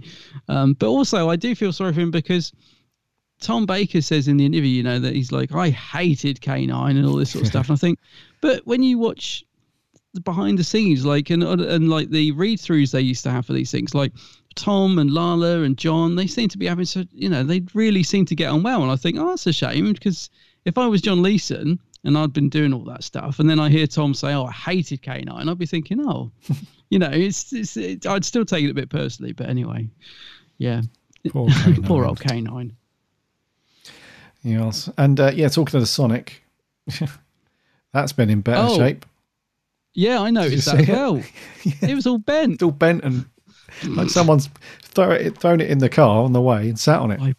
I reckon Tom did that, and he's probably sat waiting to do a take, and he's just letting out of it for us because it looks like if someone's got it between two hands and just bent it in Yeah. half, doesn't it? Yeah, it looks awful. looks um looks terrible. Yeah, we only see it like once, don't we? It doesn't. Yeah, it's only a short. Yeah, Yeah. yeah, it's not overused uh, like now, but yeah, yeah. So yeah, it does look in um doesn't look in great condition. It's seen better days. I mean, fortunately, they have rebuilt the TARDIS for this episode onwards. So that's a bit of a strange one. Because Yeah, it's funny. Yeah, yeah, to me, for me personally, I feel like they should have just rebuilt the TARDIS in the wood effect. Mm. You know, had a, a, a proper wood TARDIS that they just looked after a bit more. So I believe this one was made from plas- um uh, this one it was made oh fiberglass this was made out of this fiberglass. Yeah. and it's um, funny because it still looks rocket like in that even in the very first shot. I remember thinking, "Oh, the TARDIS looks a bit like the doors aren't quite shut properly, and it looks a bit battered." And then I find out it's a brand new prop, and I'm like, "What?" Exactly. Yeah, I. It would have been much better to just rebuild it in like Yeah. proper solid wood and then just look after it. But then, yeah, they've built it in out of fiberglass and painted it somewhere, and then Hmm. when they've like moved it around and then transported it and then moved it around again on the set, it's just battered again. So you've gone from you know a rickety old thing to another rickety thing made of different materials. You haven't actually accomplished anything in making it look like you know a new a brand new season and a new TARDIS. It just it's weird. And is it to thinking of that as well? If so, it's a brand new prop in this, and I'm thinking of the state of it in um Logopolis. Oh, the windows crikey, are all yeah. broken. Imagine, remember that, or is Yeah. that the old prop that they? Oh, I don't know actually. Maybe that's the old because there's two TARDIS in the Logopolis. Maybe one's the old prop made to look like the new. one. I don't know, but they look battered by Logopolis. Both of them, from what I remember, like the windows are all brown and like the, you know you can always tell the glass panels seem to they go from like being all glass panels to being two glass panels and a bit of cardboard, don't they? In the the, the windows of the TARDIS. You know what I mean? Sometimes you get close at shots, you're like, what's happened to the windows? So yeah, I don't know. It, it certainly doesn't look new, but apparently it is. Yeah, yeah. Uh, talking of TARDIS windows, just very quickly before we wrap up. Yeah. Uh, our uh, long-term listener and reviewer Sammy from Down Yeah. Under, she tweeted me the other day, and I didn't know the answer, but maybe some of our listeners might. She put a, a picture on from uh, the Dalek invasion of Earth. Actually, in the Planet of Yeah. Giants as well. Uh, a picture of the old black and white TARDIS, and the windows on the right hand side they angle inwards. You Yeah. know, like on some cars where they don't have a proper window open, you just sort of pull the window and it create. Yeah, um, and she's asking um, uh, why they the the TARDIS windows were like that because we don't see it in, in any other story, to my knowledge. Hmm. So the windows on the front where the doors are, they're like perfectly flush with the the, door. They're straight, but on the the two windows on the right hand side, round the the side, they're sort of angled inwards. It's a bit like they're on a on a hinge that you can pull inwards if you want to get some fresh air. Yeah. That's what it looks like. So I don't know the answer as to why they're like that. If it's a prop error, or if that was an early design feature that was just taken out very early on. I'm not sure, but if anybody knows, I let, think- let us know. I think it's an early design feature, mate. I think it's just they never really bother to open them, but I, I think it's intentional. Um, as I said, I don't know, so someone out there might want to correct us, but I, I think it was a, a design of the TARDIS. It was because I think it's supposed to be like I think real police boxes might have done that, where you could just open the window a little bit, let Mm. some air in. Um, so I think it's a, I think it, I don't think it's a, a mistake. I think it's it's supposed to be like that. I just don't think they open them very often, so you don't see it on screen much. And also, I'll tell you who would know, Clayton Hickman. Oh, Um, Clayton. But yeah. Also, I think I'm right in saying, and again, someone might want to correct me, but I think I'm right in saying that Jodie's TARDIS has that feature, but we haven't seen it on screen. I'm, Oh, I'm yes, almost yeah. positive. I'm almost Yeah. positive I saw when we were sort of building up to Series 11, oh, they've done that thing with the TARDIS windows, but we haven't seen it on screen. I think. Yeah, I, think don't know. I'm sure when you, you Yeah. know, when she comes in and the box is inside, I think you can actually see the windows can do that. But yeah, so it's it's a it's a TARDIS feature that doesn't get used much. I think. I think you're right, mate. Yeah. Yeah. So, Sammy, Hmm. I'll send your tweet over to Clayton Hickman. He'll know. Um, but he'll know. We're guessing. um, but yeah. Uh, but anyway, just wanted to throw that in there. So, is there anything else you want to bring up, dude, Hmm. about this story before we put a score on it? Uh, no, no, not really. Just a just a just a quick bit about the cast because I won't remember any of their names. Um, but I thought on the whole they were pretty good. But I I, I do like David Haig as an actor. Um, and I know this is kind of early days of him, so far from his best performance. But I do think he's a good actor, and it's um, good to see him in it. but uh, he's a bit OTT at times. It's probably not his finest hour, but it, I still think he's good in it. So I just wanted to say I like David Haig in this. Um, but I thought all the cast overall were considering they're under those walnut whip hairdos. I thought they were giving quite Walnut good whips. performances. Really, there was no one. Yeah, there was no one in this that I thought was bad in terms of acting. I felt like the cast were taking it seriously, all of them. Um, nobody from memory stood out as being bad. I even liked the sort of villain type guy who looked a bit masterish to me. Uh, what was his Hmm. name? Um, you know the guy I mean? The guy who turns out to be one of the green sleeping bags. Um, yeah, I don't. I've forgotten his name. Was it Hard? uh, No, no, not Hardin. He was a I scientist. Uh, Brock. I thought I'd remember it because he had quite a good, yeah, he had quite a good name. It could be Brock, I think. I think it's Brock. Yeah. Um, yeah, he looked a bit like the Master. Hmm. Um, but I thought he was quite cool as well. I'm sure as well. Am I going mad, or did I hear were did I hear the Master slash Magister mentioned in this? I meant to go back and check. I'm sure I heard that mentioned in episode one, and I was a bit like, what? The Master. The Master? What? I don't know. I may have I may have got that wrong. I did I did zone out a lot. Sorry. Yeah, Um, me too, mate. Yeah, I mean, m- maybe. I, I don't remember, but um, I, I'm yeah. I don't know why. I'm just sure I heard that mentioned. Anyway, yeah. Overall, I thought the cast was pretty good, and I liked David Haig losing his mind and being reduced to a baby at the end. I thought was pretty good. Yeah. I know why you like David Haig is because in the same year he was in Blake He was in Blake Seven. for an Yeah, episode. yeah, I can see Blake Seven. through you, mate, like a sheet of glass. Uh, yes, he's in Blake Seven. He's he's been in loads. he's in Killing Eve recently as well. He's a great. Yeah, most people are remembering from um, what's that comedy series? Rowan Atkinson, the police one. oh, the Thin Blue Line.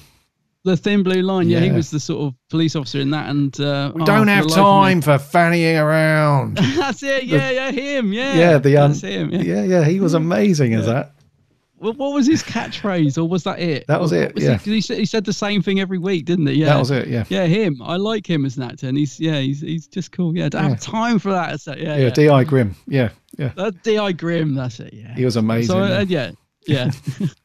But he's been in so many things though. You've probably Oh, he's seen done him. loads. Yeah. Yeah. O- over the years, from I'd say about 1991 up until last year, you've probably seen him play a very small part in pretty much everything that's been on TV.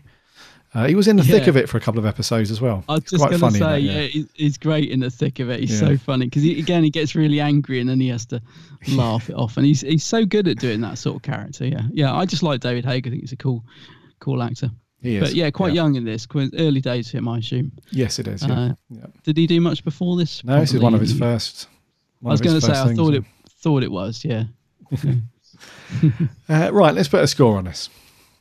Uh, yeah. I think it's you to go uh, first, isn't it? Is it me? Oh, I think it's you this time. Yeah. All right. Uh, I'm going to go with a 5.5. Oh, that's quite low. A little bugger. Yeah, yeah. Um, well, I, actually, I'm not much ahead of you. I'm a six point five. Okay. Um, Yeah, I was hoping I'd be around a seven, seven point five. I was hoping it would be a bit of a. Um, I was hoping it'd be a bit of a Sunmakers actually, where I was like, yeah, yeah, this is, this, you know, quite like it, but no, I didn't quite make it up there. So, so it's a six point five for me. Okey It, like you said, it's not bad. It's not bad by any means. I just find it a bit unengaging. So Yeah, I just find Yeah. it very middle of the road. I think there's some stuff in Mm. there to like. It's pretty good, but a lot of it is just yeah, yeah, Yeah. yeah. Switch. It, I just get really. It's one of those stories where I switch off very quickly. And Yeah, it annoys me because I have to rewind a little bit to to to hear conversations again. But anyways, uh, six point five for you, five point five for me. Let's hear uh, what our uh, lovely listeners had to say on this one. We got some audio clips in. Let's listen from Sammy from Down Under. Hey, Gary and Adam, Sammy Satine here. So, the Leisure Hive. I'm sorry, fans of this story, but I got bored, distracted, and engaged the dreaded fast forward button on this. I couldn't take to it at all. I love the Fourth Doctor and I love Romana too, but they couldn't save it for me. I like Romana's outfit and Tom's burgundy look. I give it two out of ten. See ya. Two. Two out of ten. I think that's I think that's your lowest score, Sammy. It's, I- I'm Maybe. pretty sure it is. Yeah. Yeah. she's watching it on double speed as well. Yeah. Oh dear. Uh, thank you very much, though, Sammy. Appreciate your um your thoughts on that. Let's go to Matt Steele. Hello, Gary and Adam. Matt Still here again. Nice to have you back. So this week, The Leisure Hive. Yeah, I thought the title sequence was really good um, on the updated uh, Blu-ray box sets. I don't think I've ever seen so many beach huts or deck chairs in my life. Uh, it looks like K9 is being dragged along by a bit of rope on the beach. The recreation generator scenes had me in bits. Hmm, bad choice of words. Was the sonic screwdriver bent in episode 2? The makeup for the Doctor aging looks really good for the time. The uh, Doctor using the TARDIS as a blackboard as well was really cool. Doesn't the uh, Foamasi sound like R2D2? And do you think Russell T Davies got the idea of the Slitheen using the human skin suits from the Foamasi? A good story, if a little unfulfilled, and we needed more K9. Overall, I give this 6.5 tachyon particles out of 10. Have a good week, guys. I'll see you again. Six point five. Um. The same thing. You know, when they find one hanging in the wardrobe, I was like, hello. Oh, here we go. Yeah. Yep. Yeah, I see. Yeah.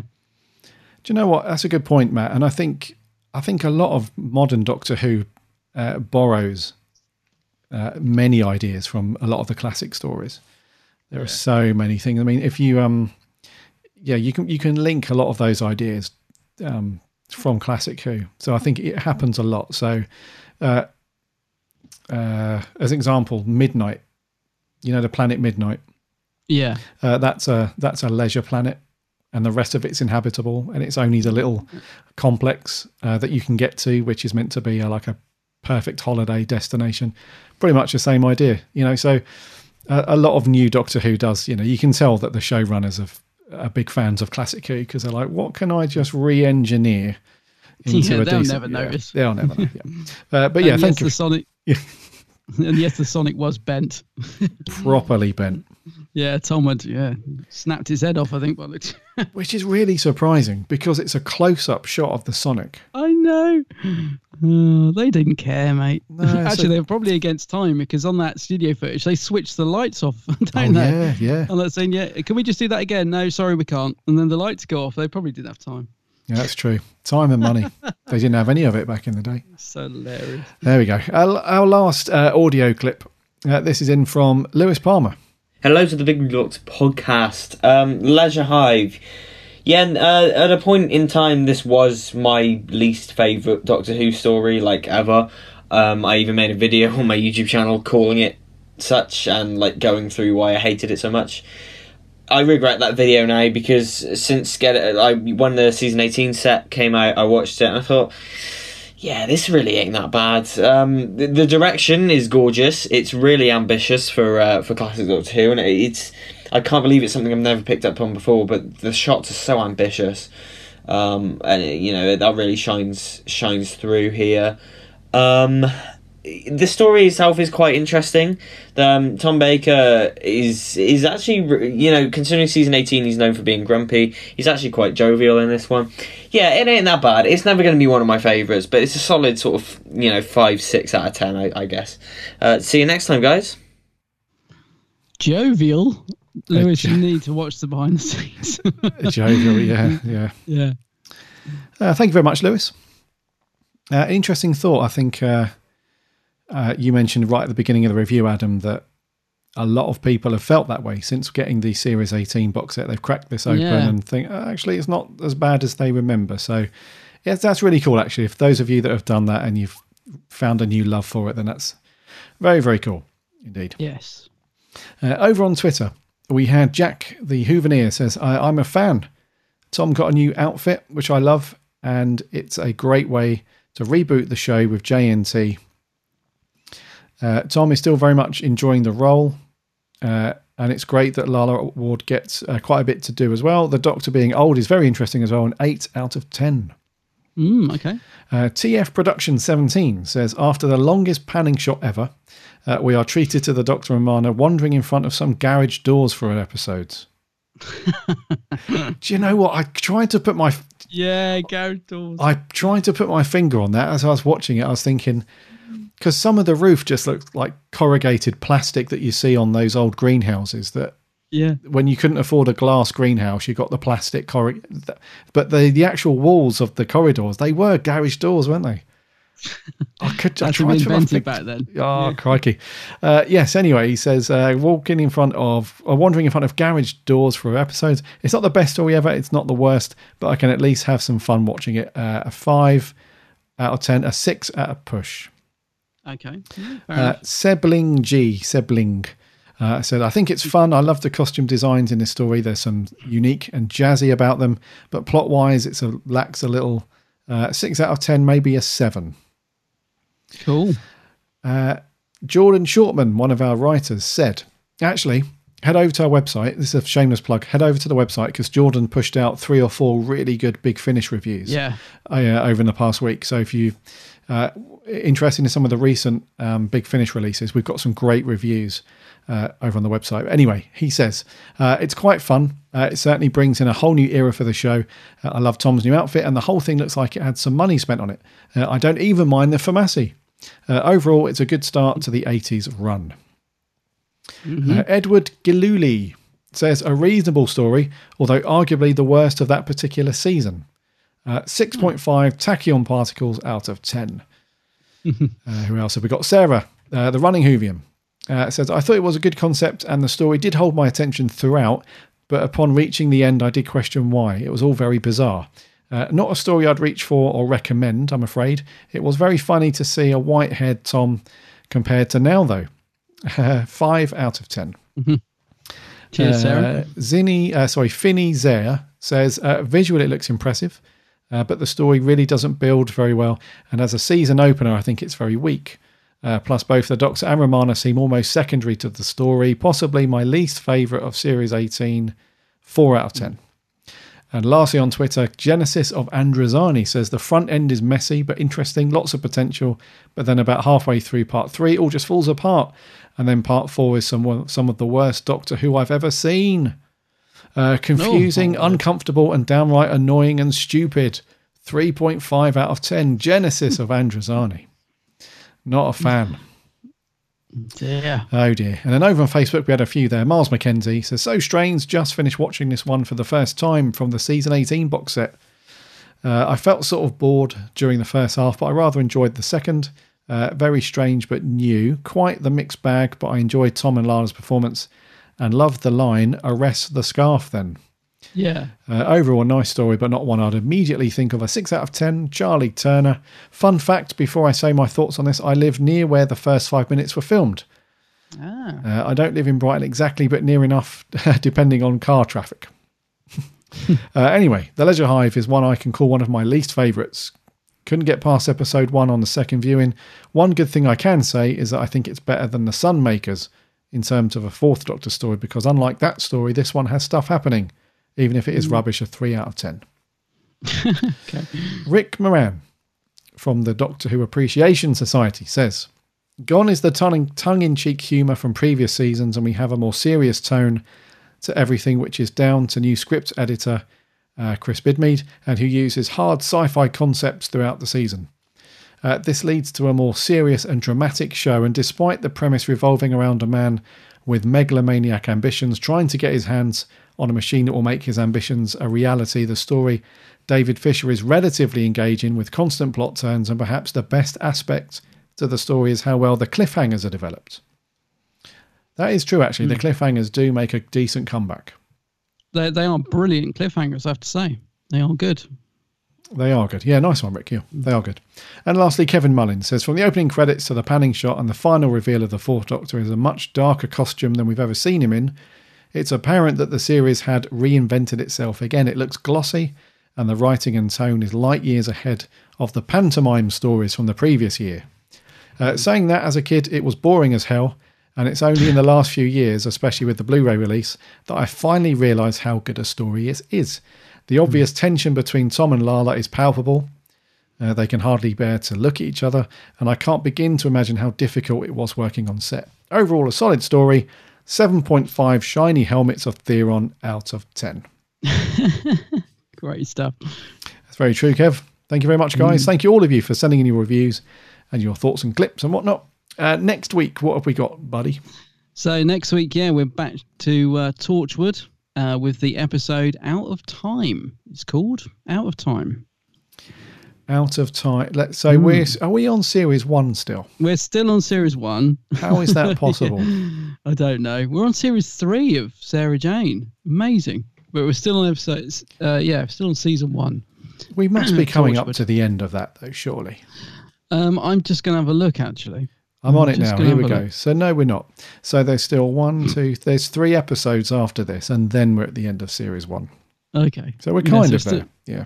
Yeah, is it because um, so they did yeah 13, 13 episodes of series one And two.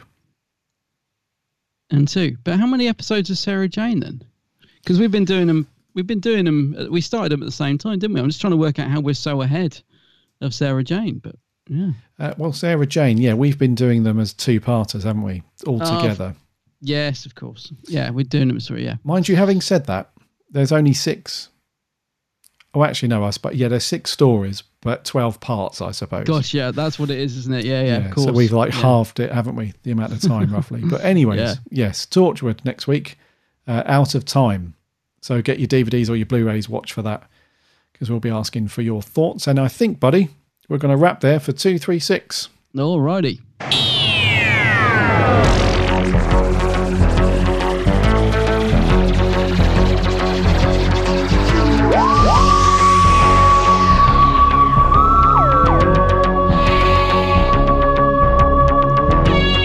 Thank you, thank you, thank you, thanks, thanks, thanks muchly for listening to episode 236. It's been great talking through some really good news coming up. So, the, the Big Finish 20 hour live stream over on YouTube, and the really cool Jon Pertwee uh, Centurion, Centurion, Centenary show uh, going out on yeah, BBC Radio 4 Extra uh, tomorrow morning if you're listening to this on Friday launch day. That's going to be really cool. Uh, and the calendars, yeah, uh, take your pick with those. uh, The Hmm. wall one, yeah, best one, thumbs up. Yeah. Uh, thank you so much for your thoughts and reviews uh, on the Leisure Hive. Uh, to Sammy, Matt, and Lewis for your audio clips, and everyone else on Twitter and Facebook. Very cool to hear your thoughts as always. Next week, as Adam said, out of time for Torchwood, so get that watched because we'll be asking for that. In the meantime, head over to the website www.bigblueboxpodcast.co.uk. You can listen to all of our episodes on there. Plus, there are loads of buttons to go off to the various uh, podcast networks. Uh, just drop us a subscribe in whichever, whichever podcast app you use. We're on all of them pretty much, um, so you never miss a show when that lands uh, every Friday. And if you've got a minute for a review and a rating, that would be awesome because that helps us out lots. And there's also buttons to go off to the various social networks. We're on Twitter, Facebook, and Instagram. Just give us a follow on there because we chat Doctor Who during the week between episodes. My co host, Adam, is over on YouTube under the moniker of The Geeks Handbag. Geeks handbag, yeah. Indeedy, just do a search for The Geeks Handbag. Give Adam a subscribe and a, a like on his videos. So many cool videos over there. If you're into reviews and unboxings and all that stuff, all geek stuff, just hours of fun over on Adam's channel. And Adam's also on the socials as well under the same name, The Geeks Handbag. Just do a search and follow him on there. And join the community. We've got some great people who chat Doctor Who. It's very, very cool yes, indeedy. Yes, indeedy. Until next week, then, for 237, my name's Gary. And my name's Adam. And remember,